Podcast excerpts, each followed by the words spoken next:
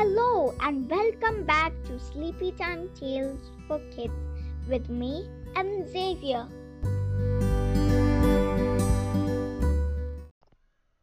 The Magic Pear, Source Unknown. Once upon a time, a farmer's daughter looked up at an old pear tree and noticed that one pear on the tree was different from all the others. It was larger and had a golden tone to it. She wanted to eat it, but it was too high to reach. As she gazed hungrily up at the unusual pear, a gust of wind blew it down to her.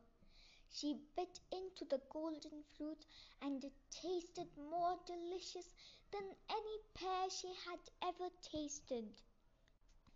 As she swallowed the first bite, a strange thing happened.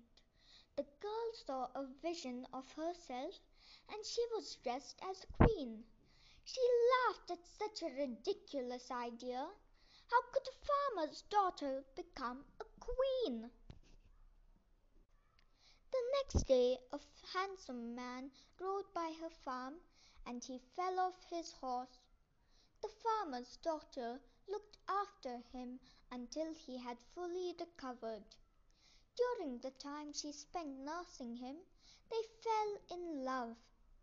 Come back to my place and be my queen, said the handsome man, who in all the time he had been there had not told the girl he was a king and so the farmer's daughter became a queen and lived happily ever after.